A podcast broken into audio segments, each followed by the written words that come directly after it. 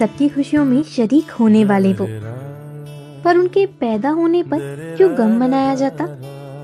जिल्लत भरी है ज़िंदगी उनकी। पर उनकी बदुआओं को क्यों श्राप है माना जाता?